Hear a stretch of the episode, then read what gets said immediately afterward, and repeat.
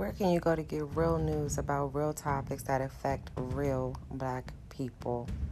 I'm not talking about the boules. I'm talking about your everyday average Black American who is trying to make it in the diaspora. And not only just in America, but all over the world.